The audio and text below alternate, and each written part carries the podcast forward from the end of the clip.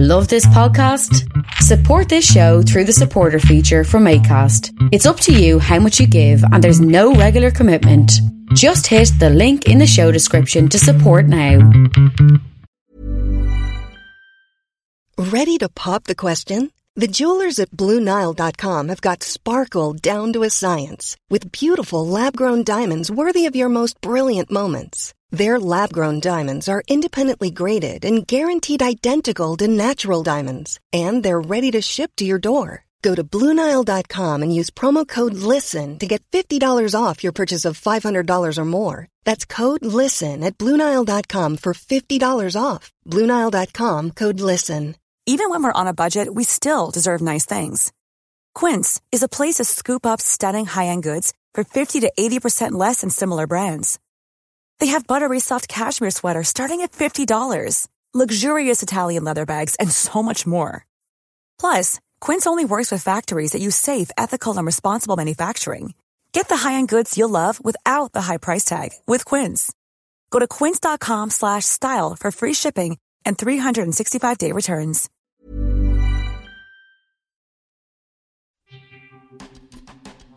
Thanks for listening to Creative Control. Uh, while I have you here, please consider supporting Youth Empowerment and Support Services, otherwise known as YES. Based in Edmonton, Alberta, YES provides immediate and low barrier overnight and day shelter, temporary supportive housing, and individualized wraparound supports for young people aged 15 to 24. They work collaboratively within a network of care focused on the prevention of youth homelessness by providing youth with the necessary supports to stabilize their housing, improve their well being, build life skills, connect with community, and avoid re entry into homelessness. Learn more about how to donate or otherwise support YES by visiting yess.org. Hey, this is Nicole calling from Hamilton, and I needed to let everyone know that I really proudly support Vish and Creative Control. I have for many years, I will for many more, as long as he keeps delivering these amazing interview podcasts. When you hear one of Vish's interviews, you think he's known this guest for years, they're good friends. Uh, but the truth is, he approaches every interview, whether it's sort of up and coming indie artists or established icons or like famous, intimidating comedians, with uh, a really deep, genuine curiosity, so he's never met this person, and the same really warm uh, candor, as so he's known them forever. I think it really lends to a great chat, no matter who he's talking to, and for that reason, I think you should throw Vish like what a dollar a month.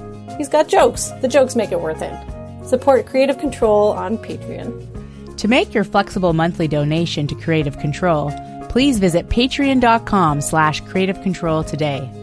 I'm Visha's wife, and remember, when you name a dog Janet or Timothy, you are dragging humanity down just a little bit.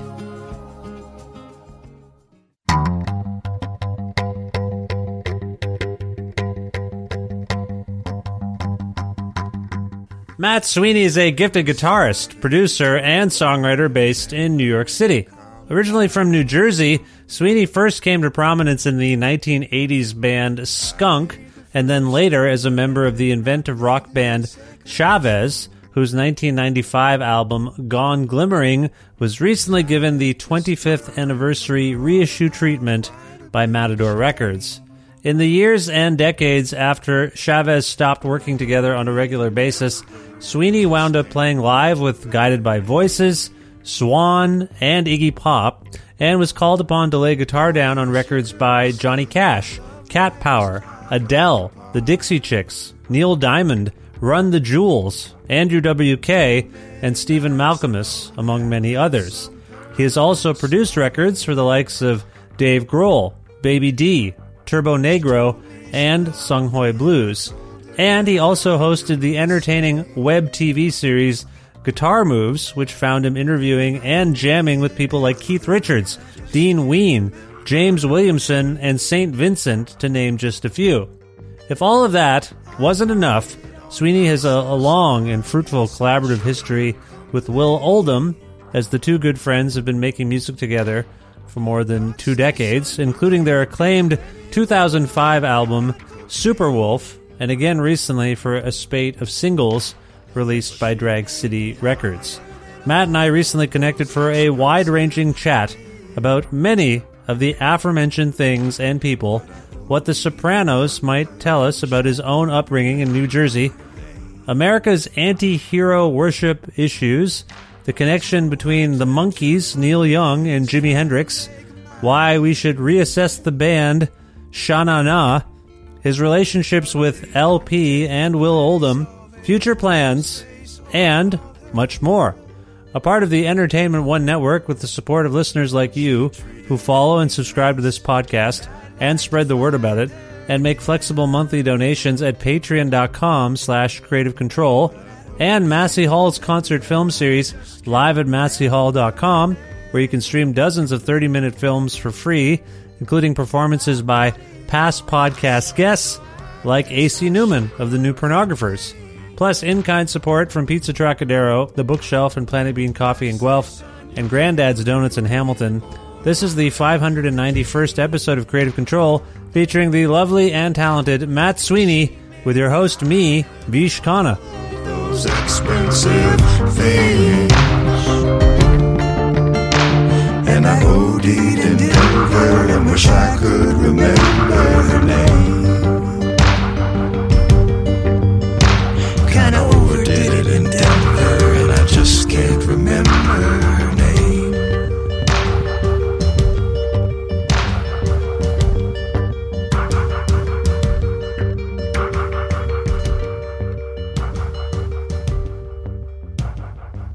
Hi, Matt. How's it going? Hi, Vish. Uh, you know, uh, I don't know. How's it going with you? Uh, the same. It's, uh, you know, we're uh, Happy New Year, if I might say. Uh, why don't we start with that? Uh, well, is it? Um, where are you?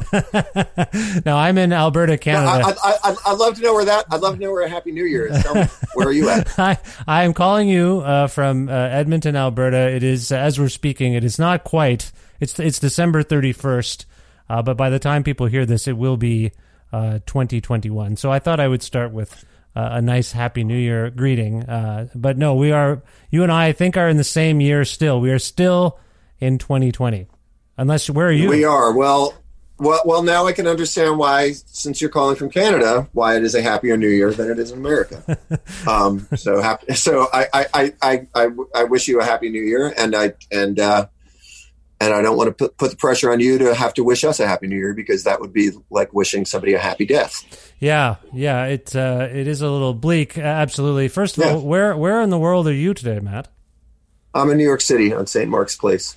Nice, and and that's where you live, I assume. I can't keep track of your comings and goings. You're always moving around and working with people. Are, are you in New York generally?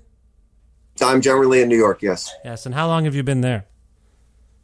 Uh, so God, I was born here, and then I uh, grew up in New Jersey and dicked around in New York. And I, I don't know, forever. Uh, yeah, You like uh, you know, for, I, I since the since 1990 or some shit. Okay. Like I, I've, I've been living in New York, or living in or around New York, or basically thinking of New York as home. So you consider yourself a New Yorker more than uh, someone from New Jersey, a New Jerseyite, I, su- I suppose. I, I don't know. You tell me. I, I've, I've been here since 1990, and but I'll tell people that I'm from New Jersey because when they say where am I from, I I was just raised to t- say where I was from Yeah. for some reason. I talk about my childhood, so my childhood was was in it was in Jersey, but and then since uh, and then then I left home when I was like 17. So, I draw but then uh, but then actually no, and, and then and then I did the usual post college fuck around and crashed back in my dad's house for like a year at some point when I was 19 or 20. But and then I started crashing in New York. So whatever. I, I, I in fact enjoy people thinking that I'm from New Jersey because then I don't have to talk to them about New York, and I like enjoy people thinking I'm from New York, so I don't have to talk to them about New Jersey. There's some re- regional friction between Jersey and New York on some level, isn't there? Or is that a myth? I, th- I, th- I think it's perceived as such by outside outsiders It's actually uh, pretty. That I, that's actually a myth. Um, uh, although you know, it's as much of a myth as a city versus a, a, a, a suburb myth, or you know what I mean? It's like everybody from in New York City generally, if they're not from New York City, they seem to be, or, or I don't know. There's a huge New Jersey contingent in New York City, and there always fucking has been. Yeah. And generally, when you look at iconic New Yorkers, half of them are from New Jersey, so it's kind of like it's not as much of a thing. I wish, I wish there actually was more sort of uh, regional friction. It would be fun. It would be interesting. Well, you But there's often, I, you often hear that people from uh, who work in New York City live in places like Connecticut. But now that I think of it, people also tend to commute in from New Jersey. I mean, that it's just people don't want to live right in New York City. You live right in New York City. That's what you're saying. yeah, Yeah, you're not Yeah. commuting. You're not. You're not. You're not. So I, I mean, on some level, New Jersey, Connecticut could be viewed like little suburbs, little outskirts of New York City for some people. But you don't. Is that wrong? Well, yeah, 'cause- Yeah. well, well, well, be, be- well, because beach they are. That's it. Suburbs were invented. uh, they were called suburbs, and they were in New Jersey and Connecticut for- in order for people to work in New York. So, guess what? You'd be right. Um, That's right. But they, they call them bridge and tunnel people. But there's every city has a version of bridge and tunnel people. Yes, I imagine. that's what I'm kind of getting at. Yeah, yeah, yeah, for Yeah. sure. I'm I'm actually as we're speaking, I have re-immersed myself in the world of The Sopranos. I started rewatching Mm-hmm. The Sopranos, so I have a lot of Jersey, New York on my mind. So maybe that's why. That's exactly. I, I'm from Tony. My dad taught at Seton Hall University, the school that the character of Tony Soprano went to. You know, when he talks about Seton Hall, that's my dad's school. Like I am from that region, the, the Sopranos region. I see. I went to high school with a lot of kids who were like the young Soprano, like like Anthony Soprano. When you say like Anthony, uh, you know AJ, do you mean really like? Sons, sons, sons, sons, sons of gangsters. yeah. Really? Like are they, they? So this was all. This is all based on some. We were talking about myths earlier, but earlier, but you. This was common knowledge in your school that certain kids, you probably don't want to mess with them. I mean, yeah, it's just, you know, it's it's it's not. Yeah, it's like any. I guess it's like any place else. You just know that you don't fuck with kids. Uh, to me, it's not. I wasn't like, oh, they're gangsters and blah blah blah, and they're gonna, you know, and there's, you know, I just. They, it's just more about how they looked and how they behaved, and then as I grew older, I came to understand what was actually going on. But at the time, it wasn't like, oh, you know, don't fuck with that kid. He's a gangster. It Yeah. was just more like, those guys are dicks. Why are they such fucking dicks? You know, like, and then I go, oh, right, okay, now I get it. Um, you know, but you know, by the same token, so, some of them were cool. I don't know, Were you? A, uh, but were you a guy? it, it was funny. Like, like, like, like that, that, that opening sequence. I was like, oh yeah, that's what that's that's like outside of my window driving when I was a kid. You know, Oh. like, like, so. My mom lives in Hoboken. You know, so whatever. I guess it's probably hard to describe. I'm not going to try to describe New Jersey and New York because so many people have done a better job than me, and But- we're only on a podcast. but but but you say uh, just to, to to tie this up, you Sure. vaguely relate. The Sopranos is vaguely realistic in a sense, or at the very least, you relate to. utterly real. It is. utterly realistic. Huh. I mean, in my opinion, I mean, in my opinion, as far as like gangsters, criminals acting like criminals, yeah, it's pretty, pretty fucking accurate. Right. you know, Right. Okay. um, you know, I really like that show. It's really interesting to, you know, I, I watched it when it was out. When I was a young, a young person, you know, I was in my twenties when that show first came out, and it was pretty exciting because I was like, oh my god, this was, you know, I was like, this is about the fucking people that I know. This is what they were up to, you know. Um, Mm, mhm. but then watching it now, it really holds up more. uh, Just the, the corrupting influence and how I wasn't aware. The, the show is basically about how these people ruin everybody's lives Yes. in order to get their dick sucked. You know, basically, you know, like, Yeah. and it's like, Yeah. and it's in such high relief when you, at least the second time around I watch it, just all of, you know, Artie Bucco, but everybody is sort of treated like Artie Bucco ultimately. You know what I mean? Like, uh, you know, everybody is you, everybody's lives are diminished by coming into contact with, with these criminals, you know? So in some ways it's fun. It's also fun watching it in the Trump era, you know, like now that, that this kind of, this kind of behavior is now in in the in the government. You know what I mean?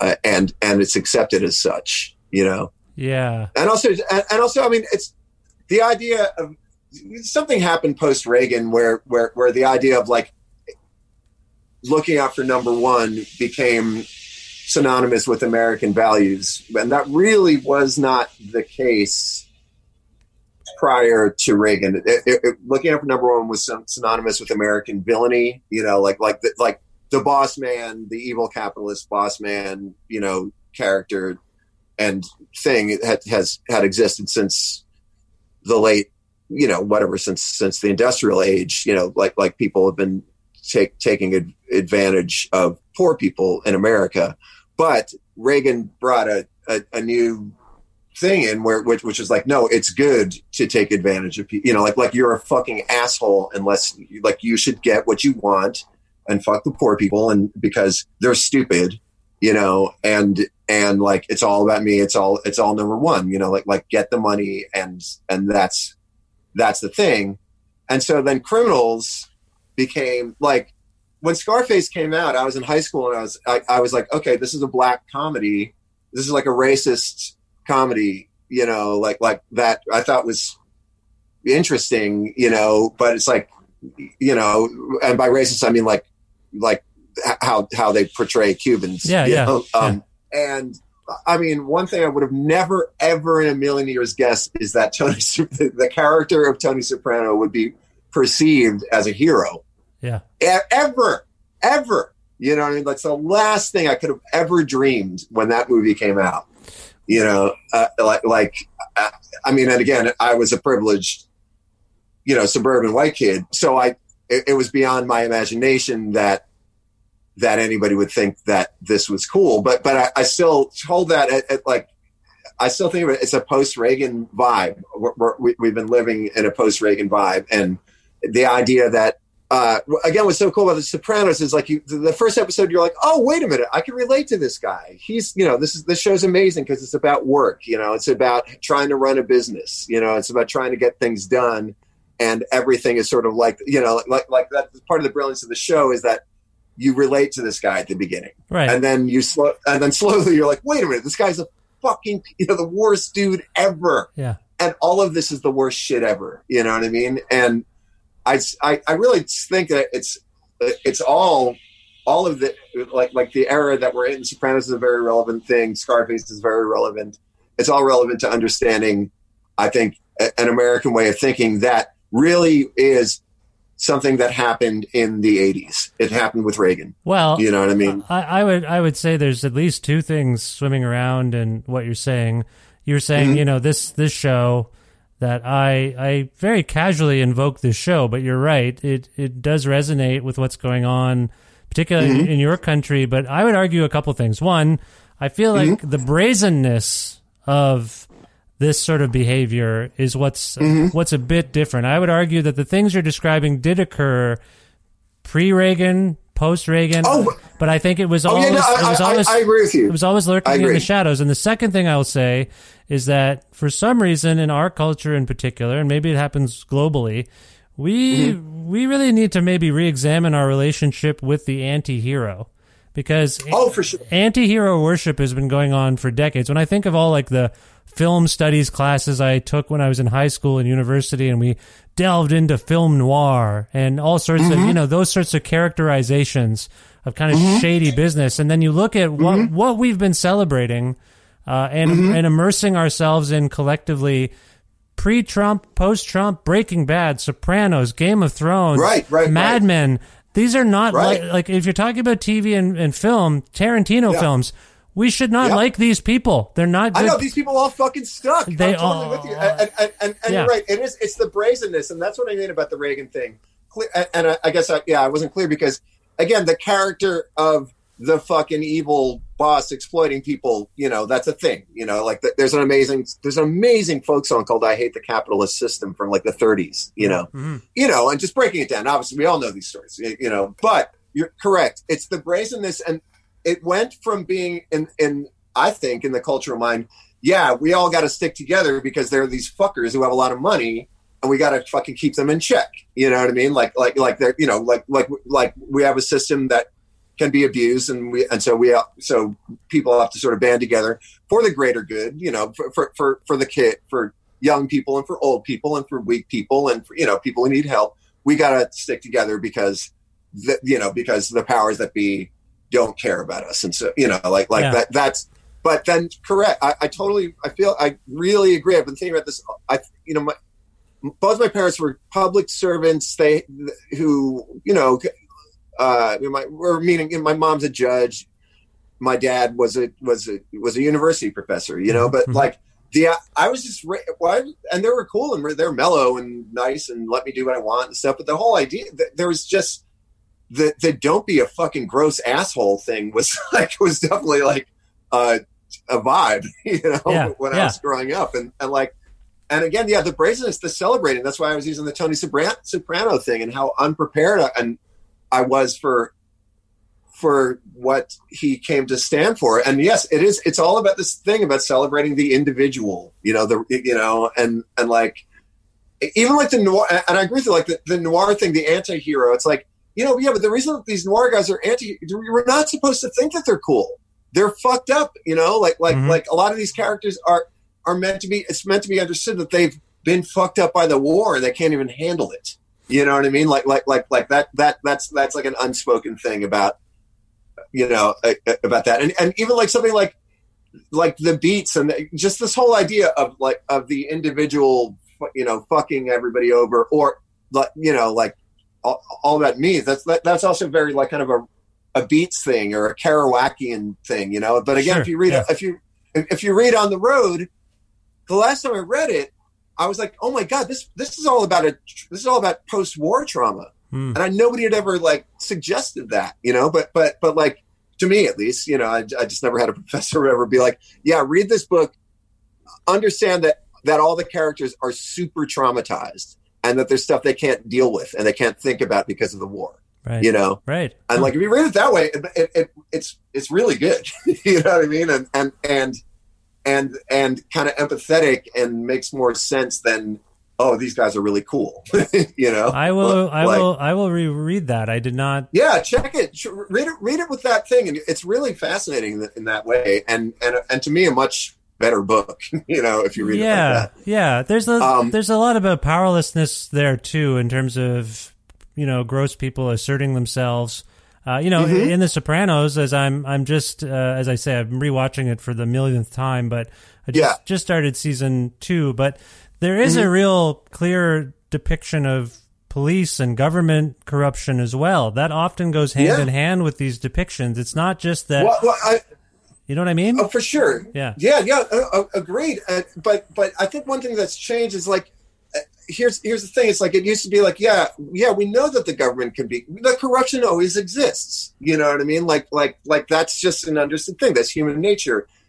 But it went from like we have to protect ourselves against corrupt people to like we should all be corrupt. Yeah. You know what I mean? yeah. Like, like yeah. it's it's like Well, we're And- and we're the- we're rooting for heels. Like I remember watching Yes. Watching Breaking Bad and and quite Mm-hmm. quite enjoying that show. But you know, the last time I tried to watch it, I was too stressed out. I found it too anxiety inducing. But you do find yourself rooting for the meth lab kingpin guy over his Yep. good natured, honorable cop. So that's just something. I mean, I think that's what I was doing. I think that's what we're meant Yep. to do. So that's Yep. and so then isn't the logical conclusion that if, if Americans are immersed in these kinds of narratives day in day out, this guy, Mm-hmm. a guy like Trump comes along, you're going to want to Totally. It's like voting for the bad guy and and Yes, man. because he's sort of more interesting than Well, the straight and narrow. I- so you we're voting Yep. for things that we find interesting. That we like. Yeah. Yes. And we don't even like them. Things. Yeah, the sensational. Sensational. So that's where I, I, your country and ours probably too, is in a Mm-hmm. t- terrible state that way. And I'm not ever someone who's like, we got to examine the media. You know, when Right. I'm not like Right. Tipper Gore or something. I'm just saying, Right, like, right, but we've just been immersing ourselves in in culture in this regard. I would even say hip hop music. Like I, grew- I grew up loving hip hop music, and I viewed that as aspirational music. Like, yes, finally, this is like Yeah. reparations, in fact, to get yours. But now I'm on the Yeah. other side of like, isn't Trump the ultimate avatar of some of that materialistic, misogynistic? Like now I'm like very confused. Like, what have I been immersing myself in and celebrating my whole life? Uh, you know, Right. like so. Then I'm like re-examining my. Anyway, sorry. This is it's it is It's a lot. It's You a know, lot no, to no, unpack. It's, Yeah, yeah. I mean, it, it, it really is, and and and again, from the perspective of somebody uh, uh, like I'm, I'm somebody who was lucky and and had a lot of things provided for me. So the uh, so you know my my my needs, so many of my needs were met. So so you know, it took me. I had to gain an understanding of the good of the good minded criminal. Or, or I don't know how to put it, but Yeah, yeah. but you know it took me a- it, it took me a minute to really understand why you had to live outside the law and and and how fucking wretched law enforcement is. And you know and again I, and I grew up in, in a like luckily I grew up around people who weren't like me my whole life you know but still I didn't know shit you Yeah. know what I mean? I still don't know shit you know what I mean? Yeah. and, and I agree with you. I, I just I keep on going oh my god I can't believe that I, I, I didn't get get it, you know, and, and and I guess what but get it is is you know me understanding exactly how privileged I was and and really the full degree of how much it sucks to be to to, to not be white, you know, is something I've been aware of all my life, but I'm only just more and more aware of it. You know, and, and Yeah. it sucks. Yeah. you know, and and, and, and but, but also I agree as far as like I've talked to really in, in- incredible people who all of a sudden will will like dig the Trump vibe because it has something to do with yeah he's a gangster. He goes for his. And it's like no stop. No. Yeah. you know it's like like because no matter how you cut it that kind of shit ends up hurting people. It does.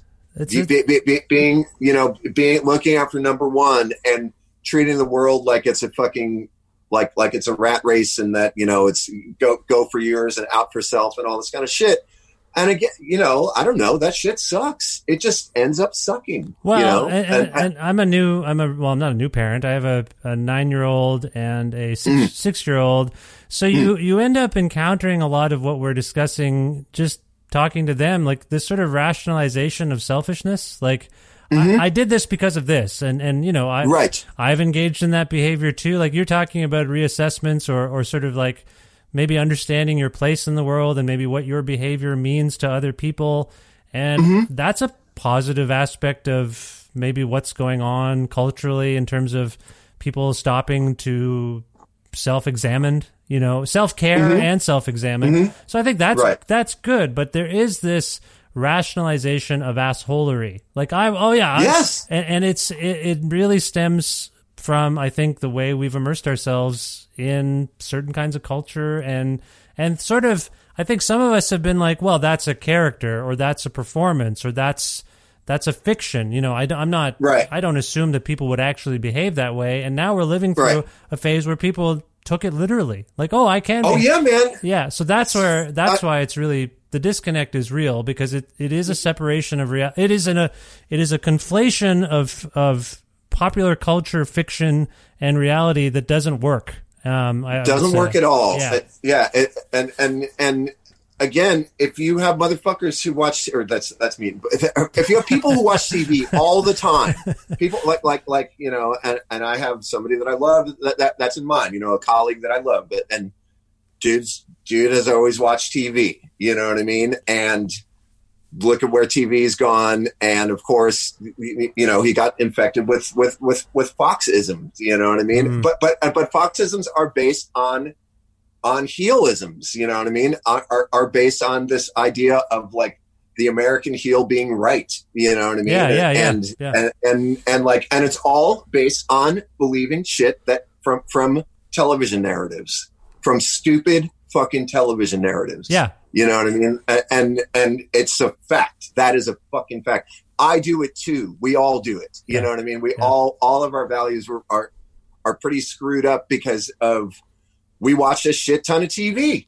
you know, and it's like and and like well, and I I don't want to sound like an old man, but I feel like Right. it, it had there were aspects of the television wasteland that I had growing up. I think you and I are probably around the same age, and there I'm 51. So Oh, oh, okay. So you've got some Yeah. years. years I'm for, I just yeah. I just turned 43. So, but Okay, uh, but right. we're we're close. So Close enough, yeah. TV definitely had some filler. I mean, the whole time I've been watching TV, there was stuff that just was like, all right, it's Sunday. I'm going to watch A and E biography all day or whatever the hell. But but but I would argue that, and again, I don't mean to sound like an old, out of touch person. It used to be it used to be a little more substantive, perhaps, and now it's very stylized. Like all the stuff Mm-hmm. that people talk about is pretty like gross, like superficial shit. Um, Yeah. And I don't necessarily. I knew that was there, and I would avoid it. Right. But it just seems like we. That's what ends up pervading our collective conversations more. Like, did you see? Did you? I've never seen the show The Bachelor. I've never watched reality Right. TV. Me neither. Right. Yeah. Right. Yeah. But reality TV, like my son is into it now. Like everything, he doesn't watch those shows, but he's so immersed in sort of the way culture is now that when he leaves a computer screen or a TV screen, everything's a competition. Everything has to be Right. something where it's an adversarial relationship where Yeah. who's going to eat dinner the fastest? I'm like, Levon, that's not just because you Yeah. watched that game show or they turned that Yeah. concept into a game show. Not Yeah. all of life is a game show, but now you got a game show host as a as a leader of the free world. Yep. That's going to pervade like very competitive, selfish, I need to win at all costs kind of behavior. And I feel like that's where we're at right now. And I, But totally. yeah, It's so brutal. it is bad. It's it, it's it's. I know it really sucks. And, and uh, I mean, I, I you know I am an old out of touch person, so it's fine. I could say, I could say I want. Um, but but but but like that just really is the case. And of course, we could just you know, if, if we're going to stay on that, you know, I I don't know if you watched that Mister Rogers documentary, but ain't no way you're not going to be bawling when you watch it. You know, and like like it's that is why we haven't. My wife and I keep seeing it show up as a thing we can watch. I, I don't want to cry. She's like, I know I'm going to cry. She said that every time. I, Yeah. I will cry. It's like, uh, you, you know it's it's ultimately it's worth it though because that that and that's the thing that I've I've found is like I gotta still like it's good to check those things out because you see it's like you, you could cry that it's not there anymore but it's like yeah but still this was a completely underdog thing and this is about being clear and also like let's not let's make no mistakes about it. It's always been pretty fucking awful. Hmm. There's always been something this bad. Yes. you know what i mean? There's always been some version of something this bad for god's sake. Yeah. look at you know you look at the 60s and what was going on in civil rights it's thousands of people with with with signs with the n word on it. It's screaming and trying to throw rocks at children. You know what i mean? It's like we're not we've gotten we've we've edged a little bit away from that you know what i mean but it's like it's always been there it's always fucking been there it's always been awful you know what i mean like like so so it's important to see like when you watch i would recommend watching the mr rogers thing because you're like oh right it's not like everything was better then. It was that Yeah. Things were really sucky. Things were really sucky, and this guy did something good. You know what I mean? And and, and that's important. To, I, I think it, to, and that's why it's important to watch these things. Is like I- because I also did the same thing. I put off watching it for those reasons. Like I don't want to cry. I don't want to fucking think about how great things used to be. It's not about that. You know. Well, Um, I, I interviewed the comedian Sashir Zamata a couple of years ago, uh, a few years Mm-hmm. ago, and we were talking about at the time. It, this was way before uh, the Black Lives Matter movement had really picked up Mm-hmm. the national or international profile. But she was saying that as as hard as this has been for us to live through uh, this this Mm-hmm. this type of experience, the band aid is off. Uh, and that that needs to happen. Like if this Mm-hmm. Wound is actually going to heal, we have to suck it up, live through this Yeah. bullshit of people brazenly, you know. So we all see it, like it's not, and so we all believe it. Finally, she was saying, like Mm-hmm. this, this has just been a band aid for. 100 300 400 years of like everything's everything's fine yeah yeah yeah there's Mm-hmm. Yeah. a few people who talk like this and there's microaggressions but everything's mostly fine what we're seeing Yeah. now is that everything has never been fine and so again hard for us for some of us to live through it but and to probably raise children during it on some level as well, um, just to try to negotiate the day. Uh, as people of color, as a person of color myself, I, I I deal with it and I keep moving. Um, Yeah, man. So it is it is complicated. I want to I, I, I- I want to take us back to your high school days for a moment, only because Okay.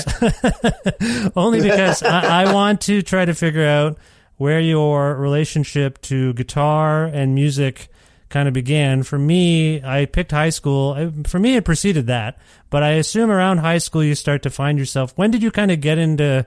Sorry for presuming anything, by the way, Matt. Maybe you've been. no problem, man. But when when did you kind of get into music, and when did you get into playing guitar? Uh, I got into music when I was about five, pretty much, you know, as long as I can remember. Uh, but at five, I saw the Monkees. I was like, okay, great, that's that's it, you know. um, and uh, that's the thing. It's like I'm like really not very. I, whenever I think about it, I'm like I'm probably the least interesting, most like closed-minded person because it's like I've just had the singular interest in like stupid fucking combo music made by five, five, four or five people.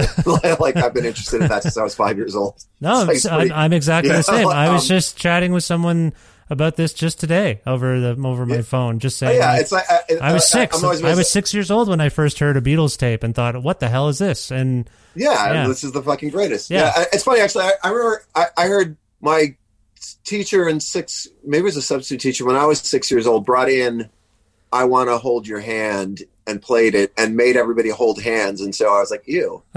um, and so, so, so that song didn't really grab me, but the monkey, I, but I, I it was sounds already. it sounds like it literally grabbed you. Actually, you had to. I mean, yeah, hold did, someone's yeah. hand. Um, uh, Yeah. but yeah, that, it- rather that song touched me, and I, and I moved the fucking to the other side of the room. Um, but, but but but Monkees, I was already all in on, so I guess I, I'm I'm Beatles before Monkees, but then or Monkees before Beatles, but then like when I was eight years old, I got turned on. A, a kid in my class, this guy Steve Sheridan, was like Beatles and Queen are cool. I was like, oh, what are those? You know, like or what's that? Yeah, you know, like, I yeah. think I'd forgotten, and then got obsessed with the Beatles. We actually actually made we did a like a we had to do like a, a class presentation, and we I I did a me me and Steve Sheridan and this kid Steve another Steve Steve Vanetsky. Um, we we did a Beatles. You know, we made cardboard guitars and and lip sync to the Beatles, and. uh, And I remember as we were doing it, I was like, "This is the worst fucking idea." Like as it, as we were finally, I was like, "Oh my god!" This like I saw everybody just laughing at us and thinking we we're is the goofiest shit in the world. You know, it it, it, it was such a disaster, and, and it was like, you know, this would be 1978. The Beatles were not fucking cool. You know, Sure. uh, Sure. uh, disco was happening, Grease was happening. You know, and we I think we did Lucy in the Sky with Diamonds with cardboard guitars, and all, and we're like, and I it was this huge revelation. I was like, oh my god, what the fuck? You know, I was so hor. I went from just being thinking that we were about to do something and I was gonna be the coolest person in the world to realizing in real time in front of people that this was the lamest thing in the world. And then I remember girls like fake chased us around like like oh yeah oh it's the Beatles. Look oh we really like you guys. Hard so hard days night style. Yeah, yeah, was yeah but like making fun of it ironically being like we we would never you guys are losers you know? Um so so like so you know so I was pretty into it. And then somehow it took a while to get over the trauma of like well I everybody saw me pretend to play guitar and I don't know how to play guitar but like I think I sort of walked around like I was gonna play guitar or I was a guitar player before I ever did. I already had to play clarinet because also I'm from the generation where it's like it was just normal to play an instrument whether you gave a fuck about music or not, you know. Um, because of school or because of your parents. yeah, because of school, Right. You know, which is also and that's another really interesting thing and something I think about all the time. Uh, It's kind of a separate conversation, but the idea that like being good at music is is even special. It's not. It's totally not. It's Hmm. not special to be good at music. It's like it's something that everybody can do, and the sounds that come out of your mouth hole and hands when you're good at music that's special. But the ability to do it is not Right. you know, and, Right. and, and it's something that you fucking learn and, and it's cool. And it's a really good thing to know how to do. And that used to just be understood because it was good for your brain and good for the environment for people to know how to fucking play a tune. You know what I mean? That's good. That's a good thing. That's a good skill. No matter, no, there's no such thing as somebody knowing how to play a tune. That's always good. You know what I mean? Like Yeah, that's, a, yeah. that's, it's like, it's like somebody knowing how to draw, how to draw a reasonable cute drawing of whatever they're looking at, that's good. You know what I mean? Like you can't say that that's not, you know, like like, like that. And and anyone can do that, literally. Sure. You know, Sure. it just takes some. It just takes education. So, so And time and perseverance. and time. Yeah, yeah. No, Yeah. you know, and, and and all that stuff. But it's just like it, that used to be built into the U.S. school system. Is like you Yeah. there was fucking music classes and pretty much like just so many kids were in school band they didn't care about they didn't really even want to be there you know uh No, So it was, I- it was didn't actually really wanna- it was forced upon some of us, right? Yeah, The- yeah, you know, and and there's that, and and and then there's the counter argument like, well, you're going to make kids hate music before. So it's like, no, actually, the worst thing that's really going to happen is the kid's going to think that's corny, but they're still going to know how to play, you know, you know what, the beginning of Moonlight Sonata on a piano, and it sounds Sure. cool. You Yeah. know, like, Yeah, so, yeah. uh, um, but but like so anyway, so that's me with clarinet when I'm eight years old. Like, oh god, I have to do this with my dad's because you know, my dad said I have to play in the school band, and that seems fi- fair enough. My dad's a nice enough guy; he says it's a good idea, so I'll do it. You know what I mean? And so I played clarinet, Jesus, all the way through high school, just because I thought it was just something you had to do. You know, Yeah, um, sure. just just kind of an obligation, a, a school obligation. Same really. way, And- same and- way you have to learn math or science. yeah, totally, Right. totally, one hundred percent. So, but then, so then, but then the guitar side was a whole other thing. That was fantasy. You know that that was that was like what I wanted to do and what I aspired to do in a completely, as I've made clear, moronic Monkees childhood way. You know Kiss what? Also I, I just want to interject. I love the. Yeah. Mon- I I don't know how I got to see it. I guess TV was different and things were syndicated. Maybe they still are. The Monkees TV show was remarkable. Like I was a big Mm. this fan. is a fucking cool. I was a Dude, big. I watch. I, yeah, go ahead. I was just gonna go say ahead. I was a big fan of the Batman, the '60s Batman show, and then I Yeah. then I saw the Monkees, and they felt Yeah. They felt sort of like related. Like TV was very interesting. It was like meta almost. Like they were kind of everything were was yeah. it was like a joke, and the mon- the Monkees were clearly like they were personalities. The songs were great. Mm-hmm. Like the, I like they all lived in a house. Like I love that show. I Dream of Jeannie too. I remember watching Mm-hmm. all these shows and feeling like I was in on some kind of joke from like the '60s that I didn't understand. And then things didn't. it didn't really happen in the '80s. Like '80s sitcoms were quite earnest, but then I would always come Mm-hmm. across like the Monkees was so incredible. And, but it also But, turned yeah. them into a little bit of a, a joke because we didn't take their music as seriously because they were the guys. They were uh one of the first boy bands, right? They were a fabricated entity on some level. Dude. Well, I was I, I'm, I'm laughing because, because yes, I agree with you, and also my girlfriend and I last night were having this conversation about the Monkees, literally about this, which exactly about this, which is they were hip, they were cool. I, I don't know how like, like my girlfriend like. I think I was like, "Oh, did you ever see that movie Head?" I don't know if you've ever seen the movie Head. Yeah, it's yeah, yeah. amazing. Yeah, of Um, course. You know, so so I was like, I was like, you know, the intro to Head was just such a cool thing. So we watched that, and then she's like, right. And so they're like kind of like the first prefab band. I was like, yeah, but like, I don't know if they were the first, but yes, they were prefabricated, but that was also built in, that was understood, and they played with that. And there's this sense of, you know, it- it's a different kind of irony, you know, because like the mon- it was just hip. They were hip, and also, you know, the, the more you find out about the Monkees, the more amazing they are. You know, they took Hendrix on tour. Yeah, You know, no, like, absolutely, they uh, were cool. I like that's the Yeah, weird yeah. thing. And, and Neil Young and Jimi Hendrix are on Monkees tracks. That's something that nobody knows. Um, oh, I didn't know that. the- yeah, because there was some kind of union loophole or something, but they I don't or I don't know what I don't know why I'm saying union, but I remember somehow hearing that. But basically, Monkees was a fucking huge payday for a lot of cool people, including musicians. And Hendrix and Neil Young, I was told by somebody who worked with Neil forever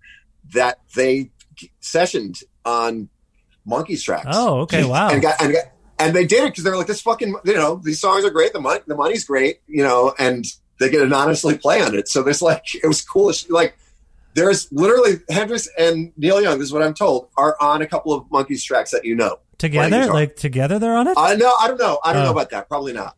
Um Neil, Young, Neil Young's that- whole early recorded his like the stuff with uh, Rick James and like he's just got so many interesting connections. I mean, yeah, like, like I was such a beast musician. Yes. Um, but anyway, like so, so, so, so, like, so the Monkees, I totally agree with you. And for some reason, they were on all the time. you know? Yeah, So, so yeah. my, my, so my brain turns on, you know, seventy three or seventy four, and they were just constantly on TV. You know, so from about the age of three to six, that was my shit. You know, and I'll go on. Actually, here- here's a deeper cut. Um, is uh, Shana Na yes. We're I, I'm I'm reevaluating Shana Na in a big way. I, I, I have before, but I'm like look again looking at it for, uh, now that I'm officially old and out of touch and nothing matters, uh, and, and my opinion doesn't matter about fucking anything. Uh, Shana Na is so incredibly cool and was so huge for anybody my age, whether you like it or not, whether we liked it or not. It was const- they were on TV through the 70s and and like and then when you start to break it down, it's like Sid Vicious's favorite band was Sha Na Na. Huh. You know what I mean? Like, look at Malcolm McLaren, look at the Sex Pistols. They look like they're in Sha Na Na. Oh, You know, interesting. not that yes. Sid Vicious was making the calls, but the English were the only people take. The English had a grasp of what was fucking rad about 50s rock and roll and in the 70s. And so there are these movements like the Teddy Boys and Seditionary and, and Malcolm McLaren. That, uh, that was all post Teddy Boys. That was all like 50s rock and roll is the shit. Mhm. You know, like, like, like, like, like, don't get it twisted. This is the wildest shit. You know, like, like this, this, this hippie shit of people standing on stage and being self indulgent. Fuck that. You know? Yeah. So, so Shana Na were the only Americans doing that, you know, and they started doing it in '67, I think. And they were a radical group of Columbia student, Columbia University students who were involved in some pretty seriously gnarly protests, and then were just into some weird shit. And somehow, because they played at a club called Steve Paul's The Scene, which is like which is another kind of that's a whole other thing. But there's this really amazing club in New York that that is the secret history to so much stuff. Like meaning, if you played there, your career would take off. Oh, and okay. Sean Na gets a gig at the scene, which leads to them getting a gig at, at, at Woodstock, which leads to ultimately a TV show, you know, in, in 74 or 75. They have a fucking syndicated TV show, you know? But this is one of the strangest bands ever, you know? And talk about like a sense of being in on something like, like, like, in fact, this is why I was watching the Monkees because I was thinking about these things that were omnipresent musical forces that were kind of perceived as at some point in, in in your journey as a music freak you have to like leave these things behind and and, and somehow or somebody tells you this is corny or you just decide jesus i can't watch the Monkees again they're everywhere or i can't watch Sha Na Na anymore because i would need some alternative to this because this is everywhere Right, you know what i mean right. like like like uh, they were so ubiquitous in a certain way or they felt they felt ubiquitous rather um, right. Right. and uh, so Shauna Na became this, you know, like was like at least for for me.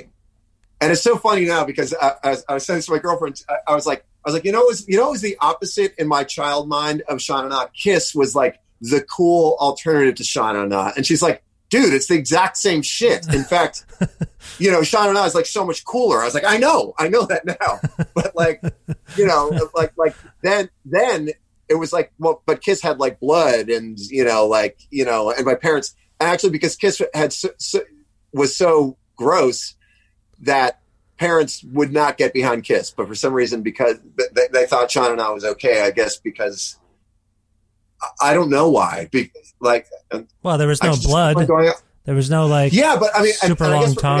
I Yeah. uh, uh, okay, here's the other thing. We're talking about Shana Na. No one knows about Shana Na now. No one under 40 knows they ever That's- existed. Ever. Right. Ever.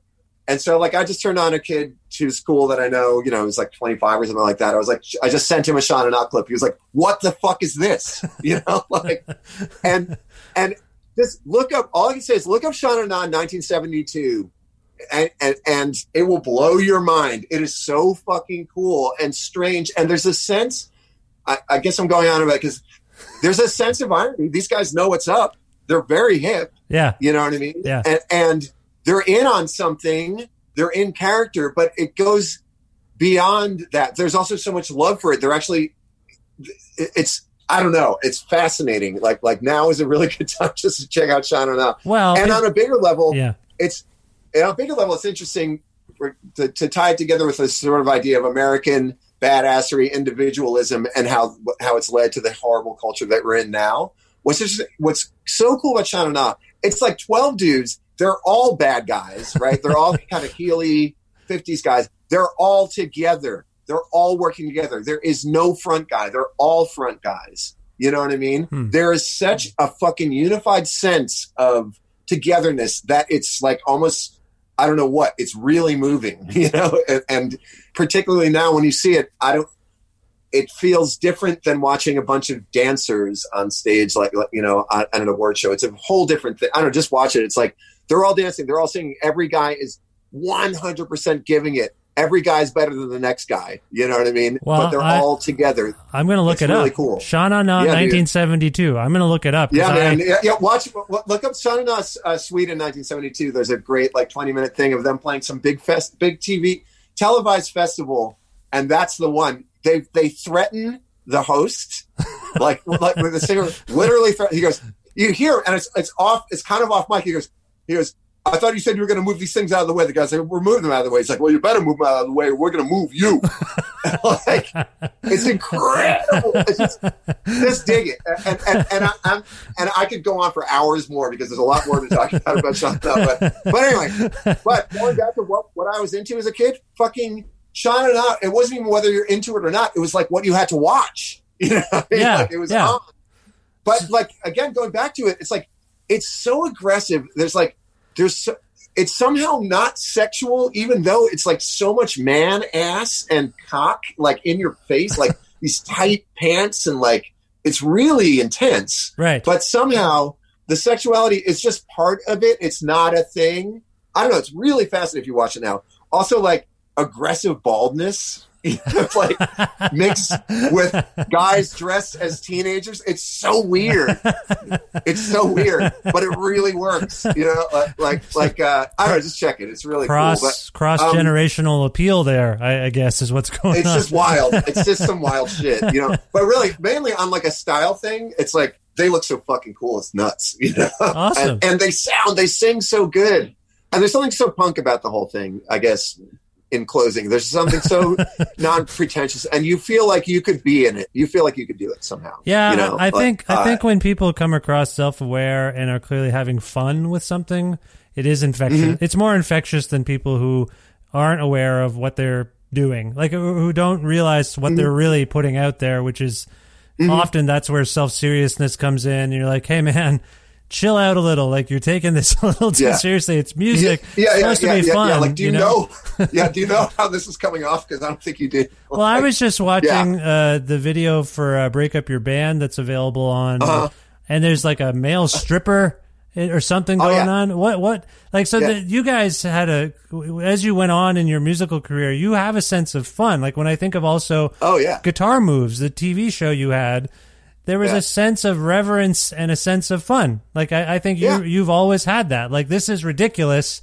I'm I'm taking this seriously, but also I recognize that this is a bit ridiculous, and maybe that stems from I'm psychoanalyzing you here. So that That's kind of a maybe may, maybe Monkees, shana na, like you know, like yeah, like yeah, I'm I'm in. I, I- take myself and my work seriously, but I'm having fun, and we should have fun. Is that maybe? Yeah, and and, and, and, and this shit is pretty fucking stupid. like, yeah, I mean, but but but like, at, so is everything. Yeah, I don't know. Like, it's profound, profoundly stupid. I don't know. Well, Um, I, I but also yeah, I, I don't know. I- I, I, I really I can't argue with it. And again, I'm laughing because I that's what I said last time before we went to bed. I was like, well, I guess all my life I knew that one day I'd be this guy being like, yeah, actually, no, Sean, no. you know, like, well, it. there's You a know? as we're speaking, there's a, I was I just followed the um, Superwolves Instagram account, and there was Uh-huh. a, there's a video uh, clip, and it's you playing guitar. It's a split screen, and the one side is black, and it's you playing guitar, and then Will Oldham shows up, and kind of just as he starts singing. And that has, I, I, I know, I know that that has like a bit of a comedic effect, and I feel like Will Yeah. Will has that too, where Will is having fun with with reverence, having fun with seriousness on some level. And I feel like is that Yeah, is- man. is- that's uh, this is I, I I I think you're. I agree with you. I, I, I think that the, the cool. I think nobody touches Will is, is in this in this aspect, which is that there's this intense sense of fun, like really funny, and then also, but it's like sort of sitting by the si- sitting by a yawning grave. You know, like like like you know, like like like he really genuinely, I think almost everything he does has a sense of humor and a real sense of like an understanding of the hard parts of life and death. You know, Like- Absolutely. like like yeah. uh, and and and like that's he really trucks in that really beautifully and really well and and and it's pre, it's consistent Yes. in his work from the jump you know uh and like I, I i picked up on it right away and and responded to it when i first heard that music and uh, you know but but yes there, there and there's always something kind of funny about it you know like like and it puts it puts will in, in, in a certain place and definitely it puts what what what will and i do together in a certain place which which to me I, I like, and, and there's and it's funny because me and Will can really, really, really connect on things. I mean, that's why we do what we do. But like when I, I, I told Will that I've been watching Sha Na Na, and he was like, "Oh my god!" He's like, "I watch that all the time. I haven't reconsidered it." You know, like okay, um, you're spread, uh, but- but- spreading the word of Sha Na Na. You're like the president of the Sean and Na I, fan I, club. I just I, I had to, especially with people that I'm close that, that I work closely with. It's like you, you kind of got to bring it up. you know? Um, uh, but but but but what's wild is that mean, Will have talked about everything for the last 20 years, and we somehow never talked about that, and it's foundational. yeah, You know, it is. You know, but again, it is something that something something that was so foundational and something that I watched as a kid was so, so such a sophisticated, ironic take on rock music from the 50s you know it's just it's it's so wild it's just it's such a wild it's so weird Well, Um, it, it is, and I mean, yeah, Will and I have been become friendly over the last uh, fifteen years or so, and Mm-hmm. he's always uh, very sweet to me and, and grants me time, and, and I think we have Mm-hmm. really interesting and, and far flung conversations, not unlike this one, if I might say, Matt. Like we kind of started Mm-hmm. Cool. one place and went a different way, but I, I do Yeah. I do want to delve into this relationship a bit more. You mentioned you've you've been working together for for 20 years. How did you and Will actually connect? You said you were a fan of his music first. How did you connect as collaborators? And then within that, how is this extended? Like you guys now call yourselves, you made a record called Superwolf and Will, mm-hmm. Will makes lots of records with lots of people, but something mm-hmm. about this this spark between you has sustained itself in a mm-hmm. way that is a little unusual for him and you call yourselves now, I think, Super mm-hmm. Wolves. yeah what is the nature? Can you talk about the mm-hmm. origin of this relationship and, and why it Sure, I seems to I- I- continue? I think I could try to get that through that pretty cl- clearly. I met Will through a mutual friend, through Britt Walford, who is drummer of Slint, Mhm. who Will grew up with. And in the 90s, Britt and I ended up as roommates in this weird Bowery loft. And I was playing a little bit of music with Britt and kind of hoping that I, that, that me and Britt were going to start playing more music. So, and, and then one summer, Will moved to New York, to New York and we ran into each other on the street because and, and we, we literally just stopped you know we, we recognized each other and we were like hey you're Britt's friend You- you're friends with Britt you know what I mean and so we just started talking on Houston Street in, in, in New York so we ended up getting drinks with Britt and, and David Berman was also living in New York at the time Mm. and so we just hung out you know we just kind of hit it off right away uh, and then also what was funny is then right around that same time or maybe it was after it's hard for me to remember Will ended up hiring the PR company that I worked at. He didn't hire me, but he ended up hiring another publicist of this PR company that I worked at to work on I See a Darkness. Oh, So, and I really don't remember what conversation happened first, but I, but I guess the one that really mattered was was that we met on the street and, and, and it was about our mutual friend. But another very interesting thing was that I I got to know Will as a friend, but then also would he would come by the office, you know, and all and it was you know, in the '90s, like he was, he had his mystique was massive. Yeah. You know what I mean? Like, Yeah. and so he, so all of a sudden there, there's there are these advanced cassettes of Bonnie Prince Billy, and I was like, what the fuck is this? You know? hmm And also, I, and, and that record blew my mind. And I was like, wait, so this is Wi- Will, this is Palace Brothers guy. What is this? What is this? You know? Mhm. Well, he's calling himself Bonnie Prince Billy, right? Oh, here he is. So Will walks in. I was like, hey, you know, I was like, why are you Bonnie Prince Billy? And he goes, oh, I'm trying to lose my fans. I'm trying to lose my fan base. That was his line, and, and, which is a very memorable, hilarious. And, and again, I'm sitting at a desk in a PR office. I was like, this guy's sick, you know, like, like uh, but it was, but it was interesting. So, so we kind of like hit the ground running between sort of, he had made a pivotal record and I kind of got to have a couple of conversations with him, like I'm Bonnie, you know, talking about him saying I'm Bonnie Prince Billy now. And I mean, I can't think of too many people who threw, you know, Palace had a, you know, Will Oldham and Palace really had money, had money value Yeah, sure. You know what I mean? Yeah, At- yeah. at the time. And he, he definitely was not interested in that, you know? Hmm. So anyway, so, so that was an interesting conversation, but then, then we're just friends with Britt and then, and, and we're hanging out and laughing. He's fucking just, just getting wasted and having fun. And then he heard me play guitar. And by that point, I had kind of turned a corner and I started finger picking. And I had Chavez wasn't doing much, and I had kind of just taken an intense interest in learning how to finger pick. And he heard me play, and he goes, and and and he goes, "Oh, wow, you sound good." I was like, okay, cool. He goes, you want to record? Know, I was like, sure. And like, and then he's like, well, I got the song. You, you want to try the song? Sure. And he, she kind of shows it to me, and I and I use my finger picking thing that I just figured out. He goes, yeah, man, like, let's let's record this. You know, I was like, oh. So I was like, you know, my friend Khan has a studio. He's like, let's do that. He's who's he? He's like, he's a, he's a techno guy. He's like, oh, really? I was like, yeah. He's like, want to see if we can record with, a techno guy, you know? So we recorded with this guy Khan, who's amazing. Khan Oral. He's pretty deep, deep, serious, real techno dude from Berlin. Okay. He made records and ma- making records for Matador, but his whole thing, he was always a guy who like was very into like the human face of techno. Oh, okay. But at any rate, we, we ended up making a you know a folky kind of song, but we recorded it with a guy who never recorded folky stuff, and it was just a really cool experience. And then from then on, I was like, you know, that, that was it. I was going to be playing. I would play with Will whenever I could. So what what song that's- what song are you referring to? That song is called "What's Wrong with the Zoo," Okay. Okay. and it was on some French soundtrack.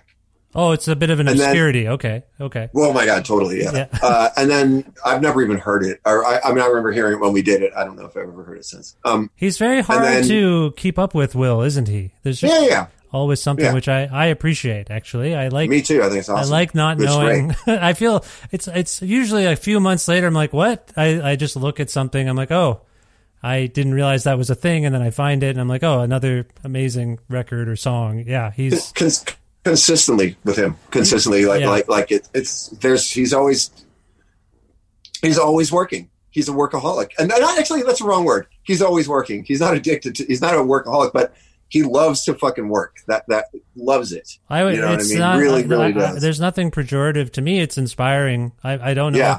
I don't know what Well, it I- I- does to him, and uh, I Yeah, yeah. No, well, I, yeah. or I, I guess when I say workaholic, that that implies like that that there's other that there's re, some kind of fucked upness about Yeah, about yeah, why yeah. you're doing. No, I it. get it. um, Yeah. Uh, but which is which, and, and that's why I, I redacted because it's actually, you know, Will's a wild dude. Like we're all wild people, but the I I think, and this is also something that hit me right away about him was like, there's nothing weird about this guy as far as his work goes. He he is about it. You know what I mean? Like Yeah. like he's about fucking writing. He's about singing.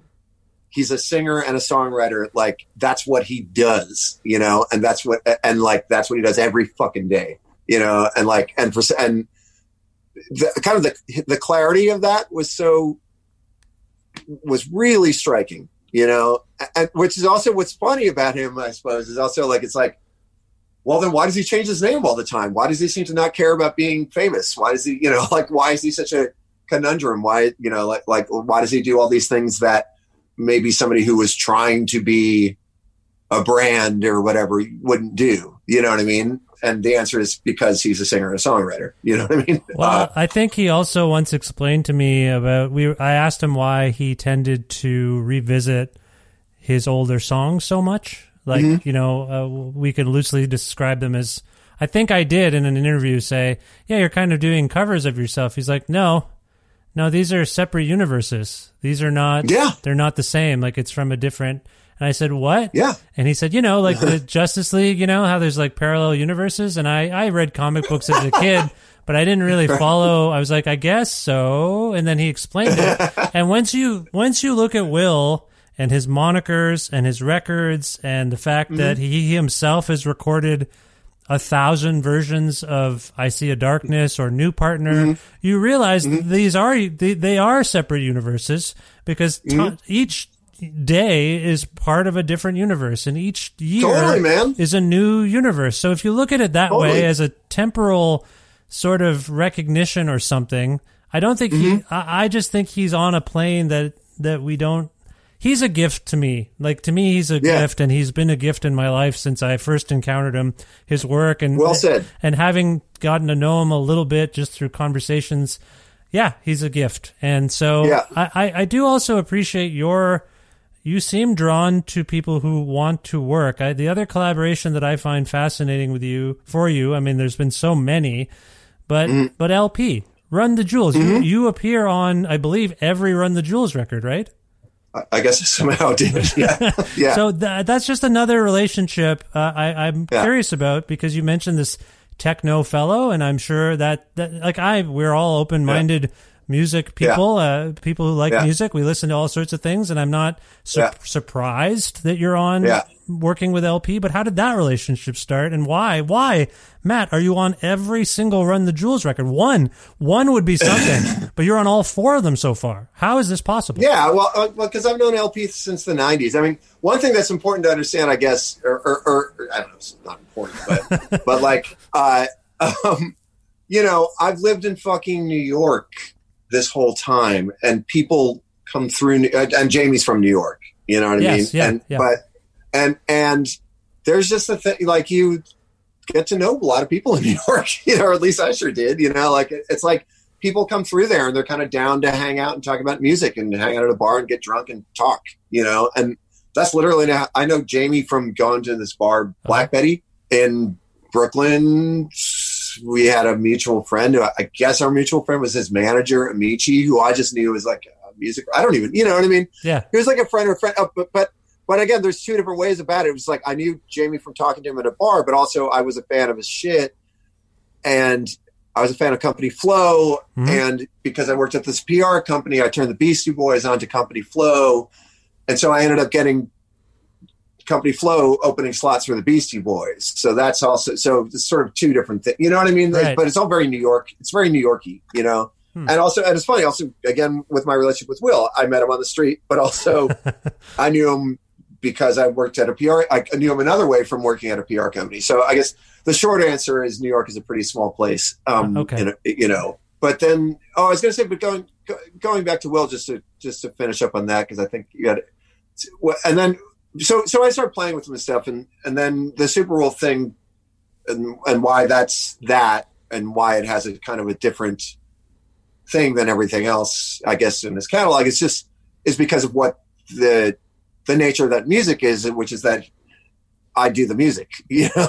um, so He's, so he's you're not contributing lyrics or you do sing. no, you, although, s- you although, although there are there- there actually is a at least one Superwolf song where where, where we reversed it, where I sent him a lyric and and then he came up with the he came up with the chords and Oh. melody. do you remember? which, uh, do you remember which one that is? Yeah, it's called I Must Be Blind. But in general, just because, you know, sort of how, how we work, it started with Will.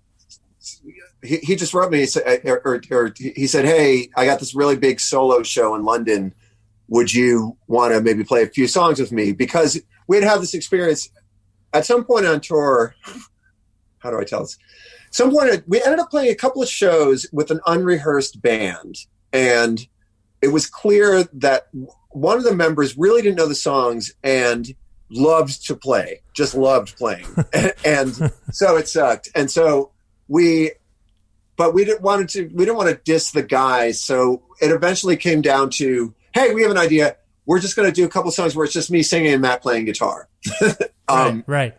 and uh, you know, and that way, that way, every, that that way, the whole band sat out, and nobody's feelings were hurt. You know, and I remember it was in Ireland, I guess. I think it, uh, It actually, sounds- actually, sorry. Don't don't don't don't, Well, don't quote me on places. Actually, my- my, my, brain. My Yeah, I, sorry. I'm I'm a drummer, so my drummer Uh-huh. my drummer antenna has gone up a little bit. Was it a drummer causing the problem? it wasn't. Oh, But- okay, good. Sorry, it's just Uh, a drummer but- drummer but sensitivity. it- uh, no, uh, but but but that that's usually where it starts. You know? it does. Um, That's why I wondered. you, you know, it's funny. I, I talk about this a lot, but my grandmother was really into music, and she would always talk about how important accompanists are. And so, whenever I play her stuff, she'd be like, "Well, yes, that's a good song, but why is there always this damn banging on top of all these songs that you listen to?" and then, and by the time I was in high school, I finally got it. I was like, "Oh, right. I mean, she's really right. Like." These drums don't need to be here. They're like, and I imagine how how she heard all all music, which is like, well, I guess these days people listen to songs and then there's this redundant banging on top of it. It's really hilarious. It, it, it fundamentally changed the way I listen to music and made me really sensitive. It really did. Like, like Oh, which is also why Chavez, that's why Chavez has like big parts where there's no bass or Yeah. even there's no drums Oh, or, or whatever was. Just it's, it's just the whole idea of like make it count, you know, Well, or, or, listen- or don't play. I've been listening. Obviously, uh, the reissue of Gone Glimmering uh, uh, by Matador just came out relatively recently, and I was really astonished by that dynamic intent of like this is just Yeah. going to be drums and guitar. Then the second guitar Yeah. for a little bit, then the bass, but then Yeah. it's all gone again. That seemed that was a conscious thing in that band. One thousand fucking percent. Yeah. And, and yeah. Yeah. Because it was just like, well, why? You know, how do we make it sound interesting and what and bring it forward? And also, it's been done before, but like weirdly, actually going back to stupid stuff, Kiss would do it a fair amount. Like, Yeah. there's an amazing co- song called "King of the Nighttime World." And the, just let, check that song out. It's really good. And they didn't even write it. Uh, I think Kim Fowley wrote it. But uh, but the arrangement is the thing. There's no bass in the whole until the until the first chorus, and it's fucking awesome. It's Or then, and yeah. even just dumb shit like one of the things with Chavez was we God we're jumping around. Um, or I'm jumping. sorry, around. Uh, sorry, Matt. uh, I- no, yeah, it's great. Okay. I, I, that- that's how my mind works anyway. But but one of the things about Chavez was our our point, or one of our points was like, you know, some of the '70s rock shit was really wild and radical. Some some things that maybe might be perceived as maybe classic rock or whatever were a lot stranger and wilder and more kind of dark and spooky uh, and just cool. What and, and, and these were kind of conversations that we'd have, and and I want to give a good example now of, of it. I just fucking had it in my mind. God damn it. Um. oh man. Oh yeah. Well, okay. Well, here's an obvious one, and this is actually one that Chavez never talked about. But like that song "Baba O'Riley," which is like a Who. so- It's a Who by, song by the you Who, know, the- of course, yeah, yeah, Teenage Wasteland. Yeah, call- of You know, course. whatever that song. Yeah. dude, that's one of the strangest fucking songs. It is so.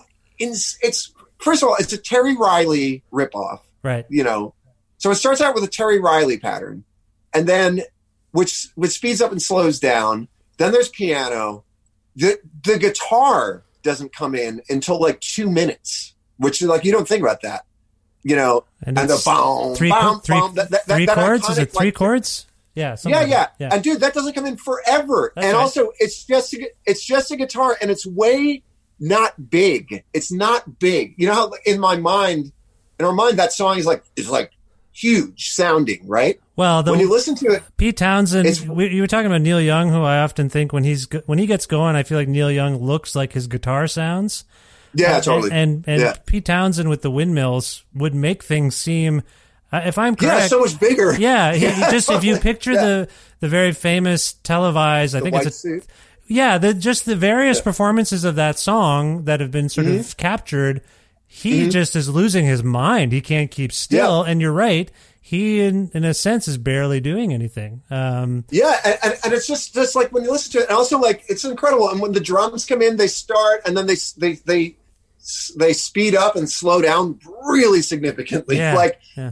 and then the bass doesn't come in forever, you know, and everything about that song is fucking weird. And then there's a fucking shitty gypsy violin solo, like, you know what I mean? Like, and this is called classic rock, you know? It's like, it's like there's nothing classic uh, about this, you know. This is weird, Yeah. you know, and, and, and, and, and like, and exciting, and and things are everything is very featured. Everything has its own lane, you know what I mean? And and so in fact, Chavez never discussed that song, but that's a good example of, of like sort of to my mind. I think also the, the Chavez guys like, yeah, let's like like we could make it ex- exciting, but still completely be within a rock idiom. You know, I, guess. You know what I'm You know? reminded of is uh, the story about Jaws. The movie Jaws is is the story is that the shark doesn't show up till like a third of the way through the film because it wasn't Yeah. it wasn't working. You were kind of aware Yeah. that there was a shark and the whole story was about a shark, but you never saw the shark. I feel like Right. certain aspects of music when music started to get into post rock or progressive rock, whatever you want to call it, there was this Mm-hmm. sense of like, let's build tension. Let's build like Oh, yeah. a little bit of anticipation and suspension. Like I think that maybe is drawn. It's drama. It's a little bit of drama and full on, full, Yeah, on, yeah. and full on, and and that was a big thing with Clay, in particular with Chavez. He would talk about like he wants to have high drama riffs and stuff, and and like and Clay's thing was like he was he liked a, a few uh, like modern classical composers, and so he would, you know, Clay was interesting. He he in Chavez he would only play through an amplifier. He would only play loud electric rock guitar. He wouldn't practice at home. Hmm. And this is like one of the best guitar players I've ever played with. But it's so wild how stylized and how conceptual Clay was about his approach to guitar, which was like he like you know learned it in high school. Then he went to college and only listened to the Rolling Stones in college for something like two years. He would only listen to the Rolling Stones. Huh. You know, and then then he starts this band Bullet LaVolta, and I think that's when it started. Where he's like, when I play, I play through a Marshall amp in a in a, in a rehearsal studio for the sake of coming up with a riff that's going to kick, you know, with, with some music that's going to be amazing. Right. You know what I mean? Like really weird. So he, I've never heard him play anybody else's music ever, not once. Huh. I've never heard him ever play a lick by anybody else. Now, you know? are you still? so, what is the nature of that band at the moment? I feel like there was a, a reconvening in what three years ago, something like that. Four years. Well, ago? yeah, we did. We, we, we did an EP with that. We were hoping to do a whole record. Our, our drummer just doesn't like to play music anymore. this is the long, long and the short of it. Oh, okay. Right, which is like that's it, you know. And we love him, and it's like doesn't really make any sense to do Chavez music without the drummer, since Drumming is the the drumming is the- he's the best fantastic. part of the band. You know, Yeah, well, don't like- sell yourself short, but the Uh, drumming no, is I- fantastic. I, know, I know, but but, Yeah. but but still, well, like, but this is sort of even going back to the thing, or, or, or, or my idea of something that's good is like you really can't. It's just everybody's good, you know, like everybody. I believe- everybody's working together, Yeah. you know, and like Sean and, and working off of each other. just like Sean Anna. yeah, just like Sean. I believe in Uh, but- but- I believe in bands. I really do believe in bands. Me And, too. And, and the Me people. too. Yeah, yeah. So Me I- too. Oh, oh, so, so to go back to the Superwolf thing. So, so, and I guess that's something me and Will haven't talked about. And Will certainly has amazing, does amazing work with with with, with like Emmett Kelly. You Yeah, know, yeah, um, yeah. who, who, who he did the same thing with Emmett too. Meaning like, here's some lyrics, make a song out of it. You know. Uh, but to go back, so he had this big gig in in, in England. Asked me to play. And he said, "Want to do that thing that we did, like like we did in Ireland, where you know it's just me and you playing." I was like, it- it- because really, it was really exciting when we did it. So, so, so we- we do this. So we don't, we can't play with this other guy because the, the guy's overplaying, and we want the set to not suck. So we choose a couple of songs, we do them, and I I really remember Will wasn't playing guitar, and that was also a thing. So we wouldn't, wouldn't make the band feel feel bad. It was like Will's like, we, I want to try this thing where I'm not playing guitar and I'm just playing to one instrument. You know what I mean? yeah. which is which is totally not actually the case, but we just needed to do something in order to not have this other guy play. Sure. And, and by the way, the guy was awesome. It just wasn't working in the context of the of, sounds of whatever we were doing. sounds like practices practices weren't able to happen or something maybe or what whatever. Yeah. yeah, it- exactly. That's literally what it was. So Yeah. so, so they, we didn't have any rehearsals. So Yeah. so. But it worked, and I remember it was really exciting just to see Will with no guitar on, just being a singer. I was like, "Whoa, this is sick," you know. And and so when he suggested that for this, he's like, "You want to come over to London and do the show with me? We'll just do we'll we'll do like a, a set within a set, you know, of, Mhm. of me singing and you playing guitar." Okay, cool. And then he sends me an email that says, and, and he's like, and you want to make up some songs with these lyrics and we'll do those songs. I was like, fuck, you know, uh, okay. and, and those were the first Superwolf songs. And so we wrote, it was two or three songs and made a cassette of them. And Will was singing at our friend's wedding in LA. So I, I remember I made the cassette. I think I, I think I mailed him the cassette and then I was like, yeah, we'll meet in LA and maybe we, like let's meet in LA. and We'll go over the songs. And so I remember when we got to LA, he was like, dude, this shit rules. This is awesome. You know, like I'm really into this. I was like, oh, fucking cool. You know.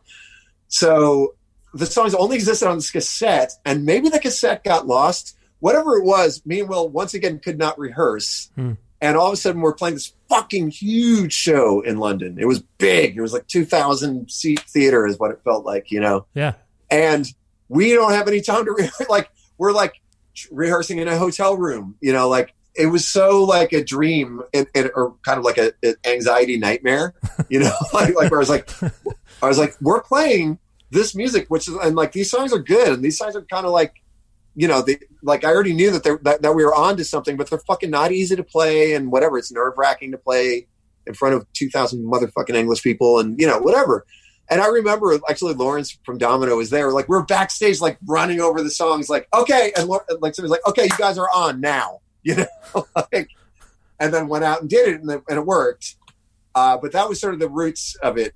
Uh, that was that that that, that was the roots of the of the thing. So Will was like, let's do this again. Let how about how about I'll send you songs, yeah, and or I'll send you lyrics. You make up the songs. We meet up. We rehearse that day and then play them that night. You know, Wow. What- what was it? That's amazing. So yeah, so so then so then we did it in Brooklyn with a few more songs, uh, and then we did it in New Orleans with a few more songs. That and, uh, that, that that that order could be wrong, but but we did it. So, so there was three at least. I, I think that was it. There, so there were three separate, you know, times that we got to get that that it was email, make a recording, send the recording. That, but uh, very, very, very rough recording. Um, Mhm. and then and then get together, tweak them, play them that night. You know, so that was the process uh, for for that album. And then about five years ago, Will was like, "Hey, we should probably do another record." You know, um, Right. And so, but but but also in between, occasionally he just send me a lyric, or if there's an idea. So so obviously we're like best friends and shit. So, but there was a this 15 year gap between Superwolf formal projects. You know, Yeah. Uh, but yeah, that's that's the way it works. But and that's why it's different. And, and uh, which is all to say, I'm a band guy too, and a band is bas- is basically two or more. You know, to me makes a band, and this is my band with Will. You know what I Yeah. mean? To me, that's what Superwolf is. Yeah. You know, can't have one without the other. The whole idea is to make the other guy look good. you know, Hmm. like this is the, this is the band stuff, the, the band thinking. You know, like like when I'm in a band, every time I've been in a band, I'm like, fuck, I'm every one of these guys is awesome, or you know, or ev- every one of, every one of these people is awesome, and I get to play with them, and it's all about us being this gang who can't. Nobody sounds like us together, you know, and like Yeah. I love all that shit. That's the fucking best, you know, and it's also totally impossible to do. you know, beyond the ages of what's, you know, 17 to 23, you know, like it's kind of the sweet spot to be able to do that. And, and even then that, that implies that, that, that you're privileged enough to have space and time to do it, you know, Mhm. uh, like bands are so, they're so special, you know, and they are real, generally they're products of privilege or products of an enormous amount of work and heart. You know what I mean? Yeah. Uh, and, and, and it's some combination of those two things. Like I'd say that the realest band on the planet that I can think of right now is like a band like Songhoy Blues. You Oh know, my God. dudes. You know what I mean? I Like- saw like- them. I saw them. Uh, it's one of the. I guess in. It must have been 2019. I saw them twice, and Mhm. total mind blower. Like I and Yeah. I, I love their record. I love their records beforehand, but to actually see them now, you have been working with them. Is that correct? Yeah, dude, check the new album. The, the, if, if you like them live, check the new album. It's it it it, it, it basically it was like the record I, that I, I, I produced it. So I, I we, we made the record that they sh- should have made all along. I think. okay, Um, not to uh, not to disparage their previous records or EPs. No, I, I I- think yeah, they're great. yeah, I no, love. no, all, yeah. I love all their but, music. But also, yeah. No, totally. And also, I'm not. I didn't even want to disparage those records because they had to make those records to get to this point. Right. You know what I mean? Like, Yeah. like, like, like, it, it was very, you know, like that. That those records got them a shitload of attention, and and they were about working with famous people, and you know, the Blur guy and whoever, and you know, uh, Iggy, Iggy's uh, on. Iggy sings a song. Yeah, Iggy Pop. yeah, yeah, Ig, Yeah. Yeah. Iggy's on there, and uh, but that was about you know that had a again. It's great that they got to this point where they could go in and make like a really gnarly uh, live sounding record. No, um, they're, is what this record is. that's exciting, and they're the best. And when Iggy was on this Yeah. show, when I talked to Iggy, he told me that he found out about them because he played them on his BBC show, and then Mm-hmm. they just found out about each other, and that's how he ended up collaborating with them, which I just thought Yeah, was totally. Yeah, no, dude, fucking Iggy's the coolest. Um, yeah, he just did it because he thought it was cool, you know. And but also, and, and I'm sure that it helped that the narrative had to do with the Blur guy. Disco- you know, like yeah, yeah, it's such an interesting story because it, it goes all the way back to this is the realest band in the world because these guys are actually fucked and they're refugees and they Yeah. you know they had nothing but each other and you know and all that stuff that's all true you know Mhm. um but, but but then they get colonized in the, you know by the guy from Blur right, right. who who has the balls has the balls to go over to Africa to do a talent show as far as I can tell Is that what You know, happened? it's like oh, I didn't know that. that's I think so, isn't it? I wasn't that. I mean, by the way, I love everybody. I love everybody and everything, but still, it was like I, I- it, it- it- was. It was like, wait, let me get this straight. You're the guy from Blur. You go over to to Mali to decide who's good and, and do like a talent show and then pull out the best ones. I think that's and, and then then then they get to record be record with your Western ass. You know, like That is You know, like- that is a new form of colonization for sure. Oh yeah, yeah, totally. It- yeah. it- you know, but you know, you got to be smart about this. It's like, yeah, fuck yeah. However, whatever it takes, you Yeah. know, like like for these guys.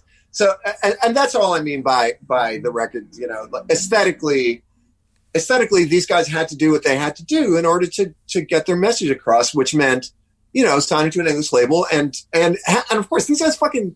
They're so psyched, you know, to to to, to collaborate with people, you know. We're heading down. like- we're heading down a road here where, and it's a it's a whole other episode of this show probably. But we're heading down the Mm-hmm. road of like, was Alan Lomax good? Was he actually a good person for? He was uh, well. You know, yeah, what, you know what I mean? like, could- I'm I just saying. I'm that, just trying to tie the two together. Like, yes, that you should sucks. Get, the get, blur- get Nathan Salsburg. Do an, do an episode with Nathan Salsburg. Oh, I'd love to. have that. I'd love Yeah, to. Yeah, because he worked he worked for the Lomax Foundation, and he he, he could he could give a great Okay. answer to that. Please, Um, please, uh, co- please connect us, Matt. I would love to do that. Yeah. my, my pleasure. Yeah, it would yeah. be my pleasure. Um, uh, but but but ultimately, yeah, th- th- these questions, and I guess this is fun. I was talking to somebody in New York who's like, you know, he's a cool guy, and he's and he was kind of like, oh, you know, I like Mdou Moctar, and not Songhoy Blues because one's realer than the other, and you're like, dude, please, like, oh my god, and it, and then if you're actually going to go and judge things by that then Songhoy Blues are the best band that ever existed. You know, like if you're gonna sort of if you're gonna go by like what you think is you know like like like what the individuals are and what their reasons for doing things are, what's credibility or whatever authenticity, I guess is the word I'm yeah, looking for. yeah. Like fucking come on, you know. Uh, uh, but it, it, it's it's just it's interesting how I guess Songhoy Blues are just an interesting band. I, I, I'm- I'm getting off the point, but they are an example to me of a band where they're fucking down for each other. Yeah. They're so down for each other. You know, they really are. And I mean it, they really are. And there's other bands that, that I love, uh, and particularly African bands. A lot of times they're not really, they're, a lot of times bands are down for the music, you know, and there's, there, there's, there's an understanding that the, that, you know, that, that the music is the thing and we're going to play this music. But oftentimes there, I found sometimes, uh, this is just musicians, I guess, which is like, you know, it's, it's like, yeah, but, but, but it's all about me. Yeah, you know, yeah, yeah. No, I like. But something like Songhoy Blues, it's so fucking cool how they work together and how they support each other as musicians and as an as a music and a musical entity. So something like with what I do with Will, it's really it's the same thing. It's like fucking I think this guy fucking rules and I think that I could bring something to it. It's like, okay, so I have a guy who writes great lyrics and has this incredible voice.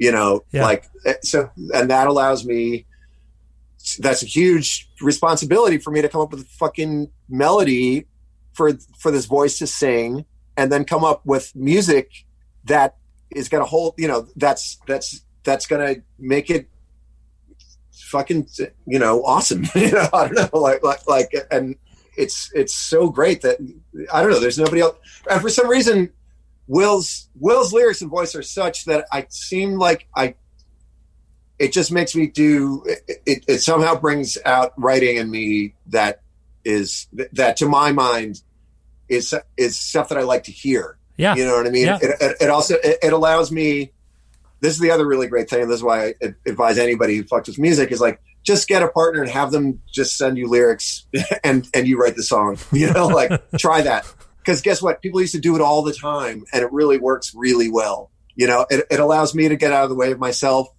you know and and and come up with things that maybe if i thought i was going to have to sing them i wouldn't. I don't know you know like for for me i'm a i'm i'm i could be very neurotic and self-editing even as a fucking old person. I should be so far past this you know what i mean? But Sure. but i'm i still i still am not so I'm much hard, you know that's why i don't do solo records. I just get annoyed with my with myself and just i'm like you know what? I just don't want to hear this you know? So and- and and i and, and i don't have the imagination for a listener who would want to hear this but being able to work with will it's great. I'm like i want everybody to hear this. You know what i mean? Like like like it gives me confidence and gives direction and also precludes my self-editing negativity or, or it, it my self-editing ne- ne- negativity works towards a positive thing because it's like i have to deliver this song eventually Yeah. you know so because will fucking worked on it I, you know I, so I love the threads of talent and happenstance and friendship and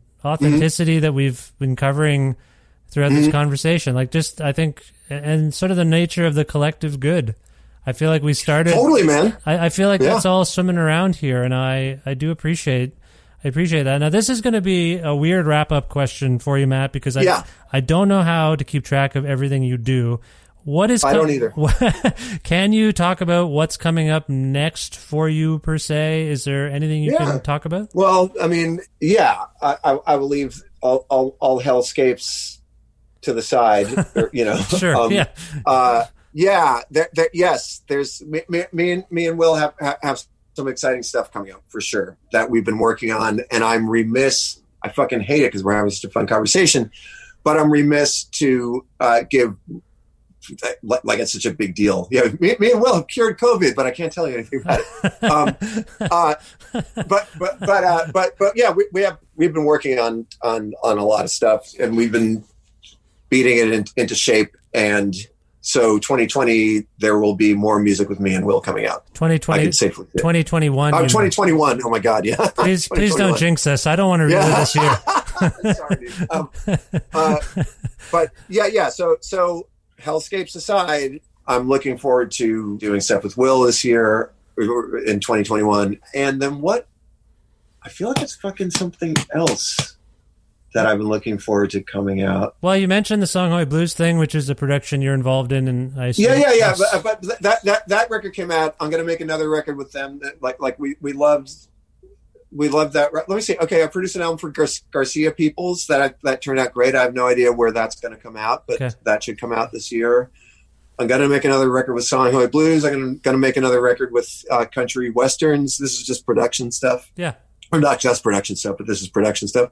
And then Superwolf stuff for sure. Um, I hope that you know me and Steve Malkmus. I've made a record. Steve Malkmus made a Oh, record where he kind of That's right. you, you, you used me on that, and that that all you know we had a lot of touring planned for 2020 that didn't happen, and so I'm imagining that there will be we'll be doing some degree of stuff.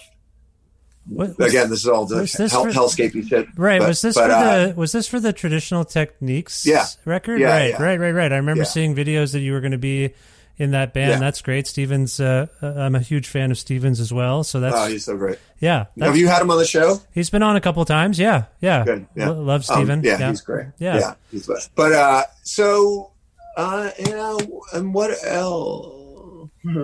oh, uh, I did a thing, did a really exciting recording with Iggy Pop. Really exciting. Oh, It's probably- awesome. And uh, it's just a song, but that'll be part of a bigger Velvet Underground related thing. Um, Wow.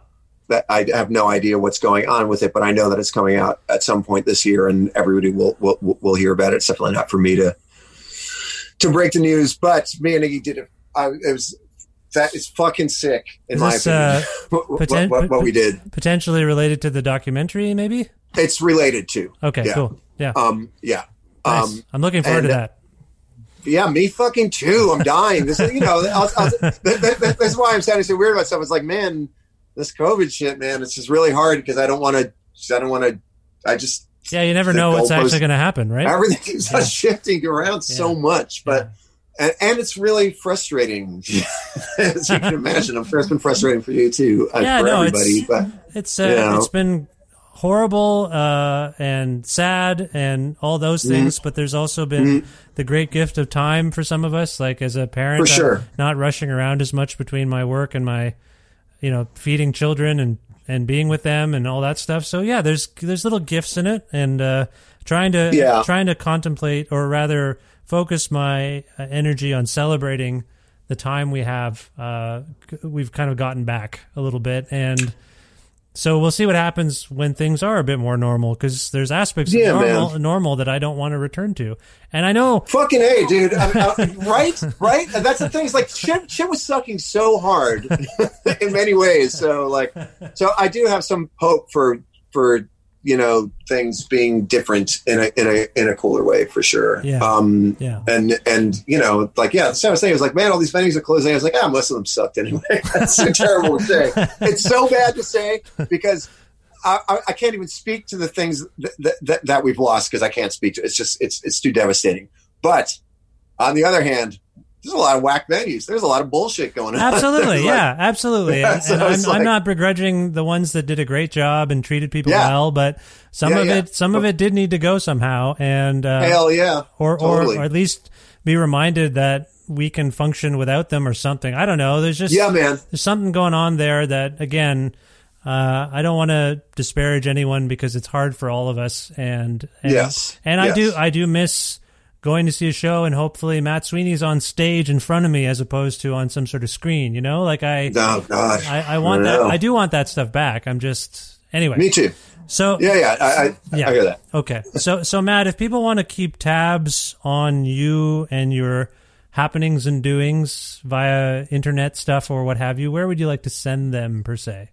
Go to the, go go to uh, keep your eyes on thesuperwolves.com or whatever. No it's the superwolves at on the instagrams. Yes. keep an eye on uh, uh, that's t-h-double-e superwolves. And you know i'm i'm the i'm the heavy jams with a z. Yeah yeah just go on you know just go on uh on the on the instagrams. That's sort of where Instagram that, is- that, that, that, that that's that, that's yeah. where I hang out and, and kind of low key promote my shit. Uh, uh, yeah, yeah. That, that that that that's the best way to know what's Okay. going on. Okay.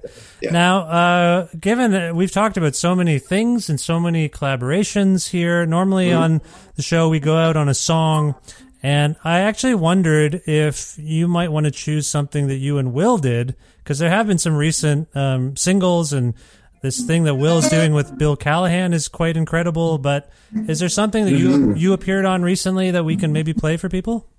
Yeah, dude, play "Make Worry for Me." Uh, we put it out as a single and a video a couple of weeks ago on Drag City. It's called it's it's Superwolves, or I don't know what it's Matt Sweeney, Bonnie Prince Billy, Yeah. as Superwolves, and the song is called "Make Worry for Me," and we recorded it uh, on Valentine's Day of 2020 in Nashville uh, with Pete Townsend on drums. That's the real Pete Townsend, not the English one. Um, uh, uh, and uh, The other, the English one is Uh, a, we- the English one is a figment of our imagination. he's, Just he's an a- aberration. The Yeah, real, the, win- the- the- windmilling. The real one is. Yeah, they're, they're- yeah, yeah. I don't know that guy. Uh, uh, the, what did I say about Bob? Whatever. Um, uh, uh, but but uh, yeah, Pete Townsend, who played drums on the first Superwolf record, is a is a is a guy that we love and a musician that we love.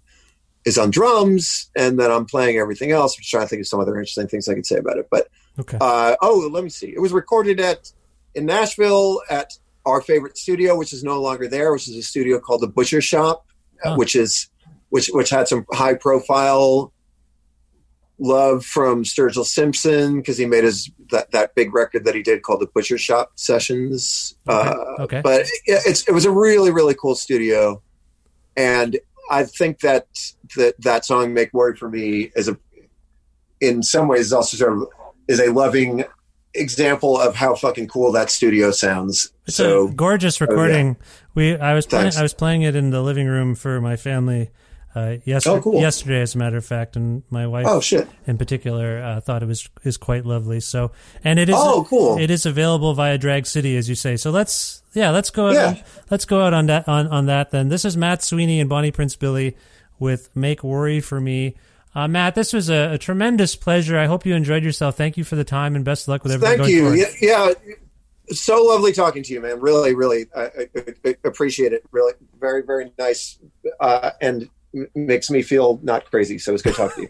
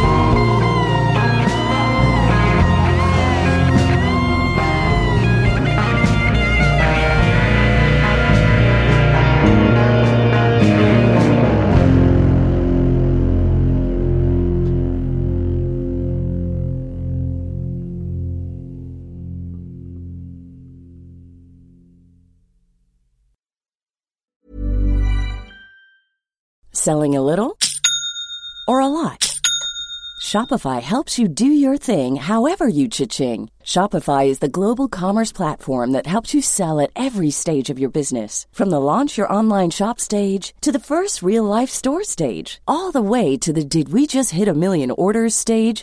Shopify is there to help you grow. Shopify helps you turn browsers into buyers with the internet's best converting checkout. 36% better on average compared to other leading commerce platforms because businesses that grow grow with Shopify. Get a $1 per month trial period at shopify.com/work.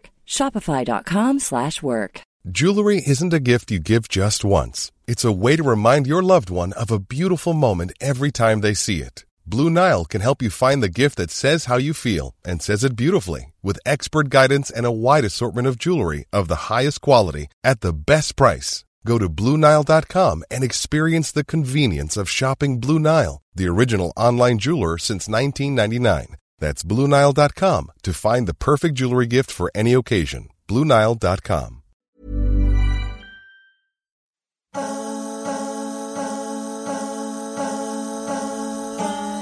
Ah, thanks again to Matt Sweeney for appearing on this, the 591st episode of Creative Control, which is part of the Entertainment One podcast network and uh, is available wherever it is that you get your podcasts. If you can't find an episode that you've heard about, you're looking for it and you can't find it, or if you want to learn more about me, sign up for my uh, monthly newsletter, please visit my website, vishkhanna.com. Everything you need to know about this show and and some things about me are all it's all it's all there vishkhanna.com you can like creative control on facebook or follow the show on twitter at vish creative or uh, follow me directly at vishkhanna. Uh, you can also follow me on instagram at vishkhanna as well if you'd like. I'm on there doing stuff sometimes. Also visit patreon.com slash creative control to make a flexible monthly donation uh, to sustain this podcast. Uh, $6 or more a month grants you access to exclusive content. And if you're interested in receiving a Creative Control t shirt, uh, please message me on Patreon and I will get you one. Get, I'll get you a t shirt while supplies last. I still have some. So, yeah, $6 or more. But again, you can, uh, whatever it is you can afford, uh, and you can always change it. If you started at six and you want to go down to four or three or two or one, or zero. I mean, really, you have all the options in the world. You can also go up. You start at six, you go to 10. Why not? If you like the show, whatever you want to do. Patreon.com slash creative control. Thanks again to live at masseyhall.com, where you can watch beautifully captured concerts by great Canadian artists. And also to Pizza Trocadero, The Bookshelf, and Planet Bean Coffee in Guelph, and Granddad's Donuts in Hamilton for their in kind support for this show. Uh, thanks too to uh, Jim Guthrie for letting me use uh, the instrumental version of his song The Rest Is Yet to Come to end this show every week. You can hear it right now, faintly. I'll, I'll raise it later. I'll fade it up so you can hear a bit more of it. Uh, you can learn more about Jim and all of his work uh, at jimguthrie.org. And finally, thank you for listening to this episode with Matt Sweeney and for subscribing to this podcast and asking your friends to do the same. Uh, anything you can do to spread the word about the show is uh, meaningful and helpful. So thank you. And I will talk to you very soon. Bye for now.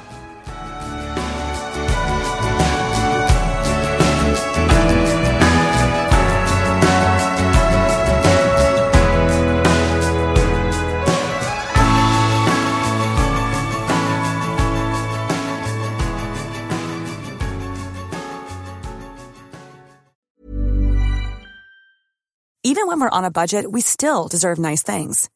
Quince is a place to scoop up stunning high-end goods for 50 to 80% less than similar brands. They have buttery soft cashmere sweaters starting at $50, luxurious Italian leather bags, and so much more. Plus, Quince only works with factories that use safe, ethical, and responsible manufacturing. Get the high-end goods you'll love without the high price tag with Quince. Go to quince.com slash style for free shipping and 365-day returns.